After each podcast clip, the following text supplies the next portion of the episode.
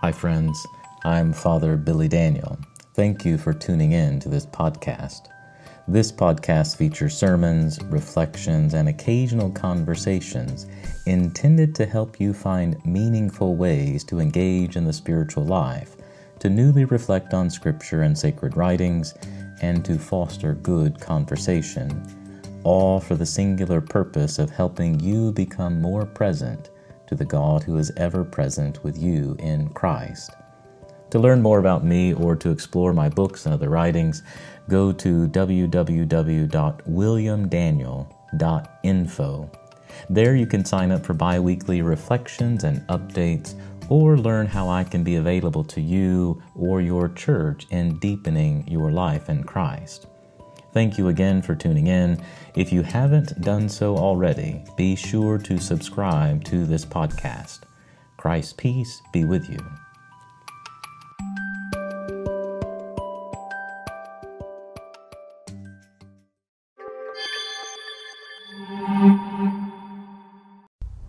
This homily preached in Saint Michael's Church on Sunday, October the twenty-fourth, is based on Mark's Gospel, chapter ten, verses forty-six through fifty-two.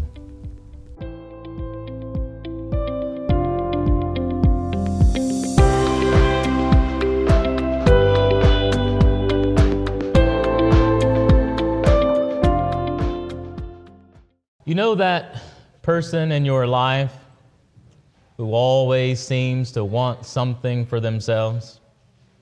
That person who sounds like a broken record? You know this person. They have some bodily ailment that seems only to recur when you're there to hear about it.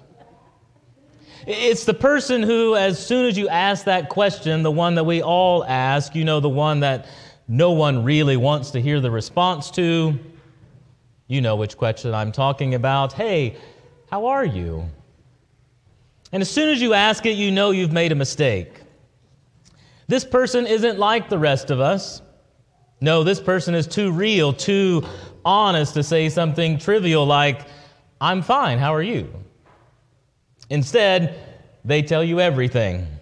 Everything you didn't want to hear, and the next thing you know, you're late for a meeting. As Jesus is walking down the street, there's a blind man somewhere off on the side, squawking once again about not being able to see.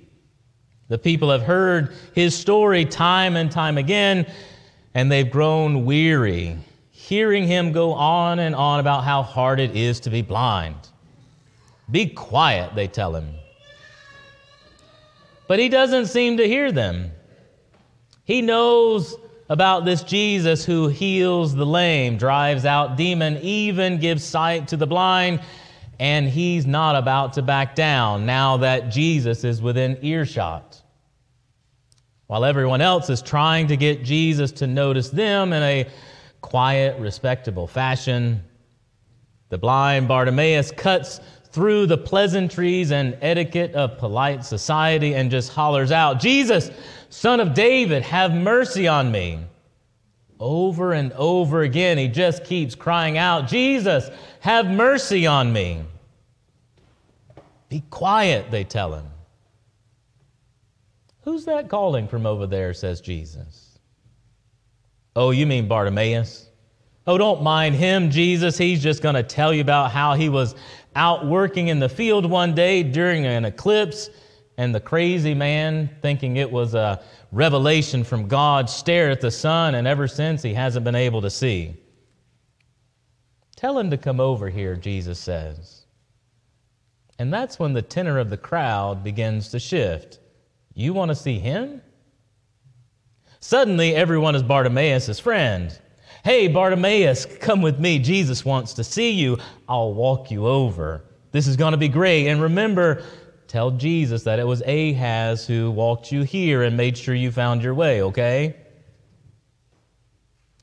Have you ever noticed that when Jesus heals someone, the healing is never just about the person he heals? The healing of the blind man here in Mark's Gospel simultaneously exposes the blindness of the people. Jesus attends to one who is physically blind and exposes at the same time the spiritual blindness the others had toward Bartimaeus.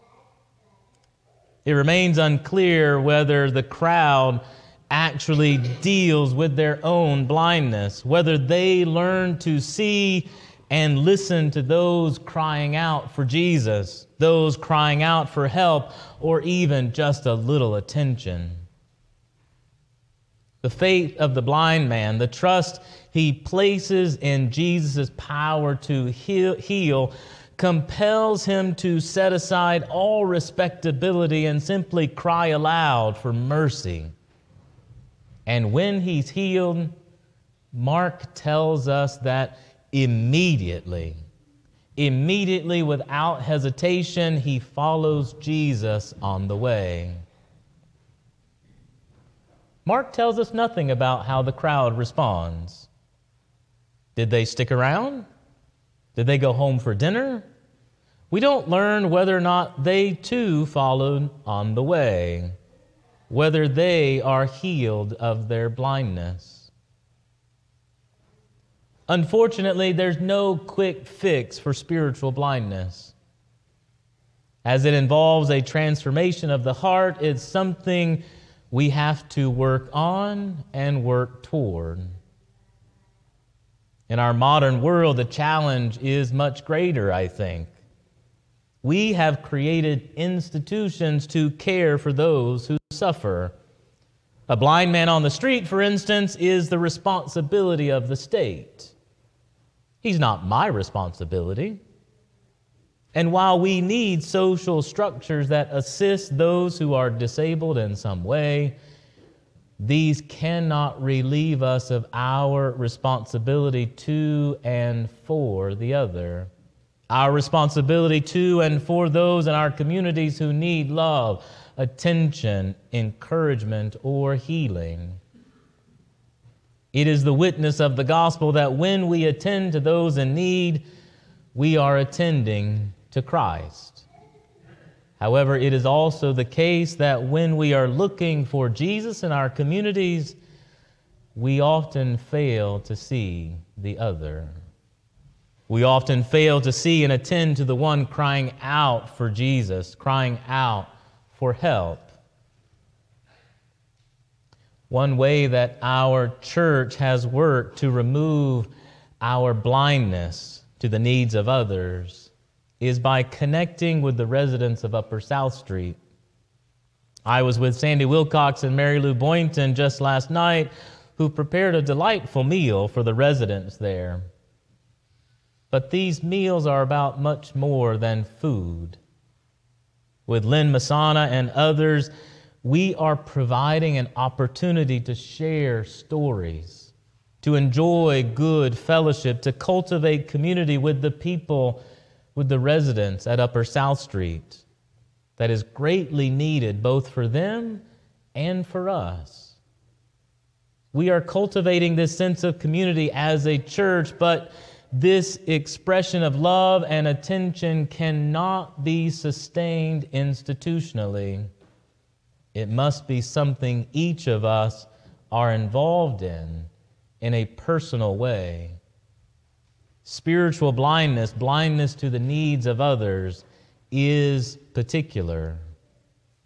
I may have learned it from someone or from somewhere else, but it's still my blindness. The faith of Christ, this way of life we know to be the church, is a lifelong theocentric practice of mutual conversion. The church is a lifelong theocentric practice of mutual conversion. I need the person in need in order to walk in the way of Jesus. I need the blind man in order to be healed of my blindness. This also means that when I am in need, I do not pretend that I'm fine or that I can handle it on my own. Rather, I must embrace the humility of Christ and ask for help. Even if the etiquette or respectability of polite society says otherwise.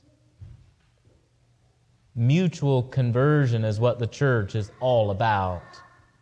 I cannot be responsible to and for the faith of Christ unless I am responsible to and for others, both in their time of need and in the hour of my own.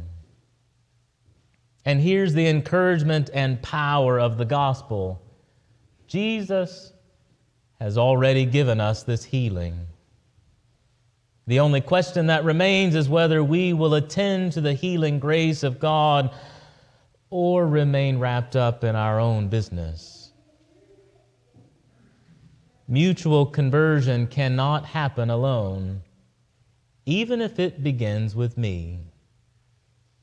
But once our eyes are opened, once we really begin to see and listen to each other, the world becomes an amazingly interesting place of possibility.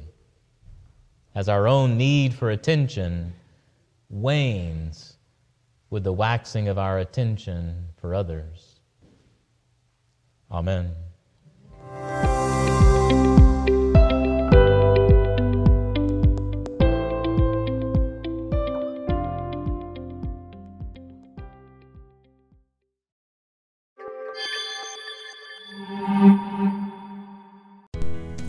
Thank you again for tuning in.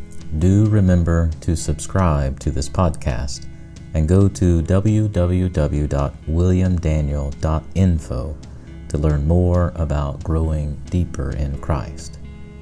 May the peace of Christ be with you, both now and always.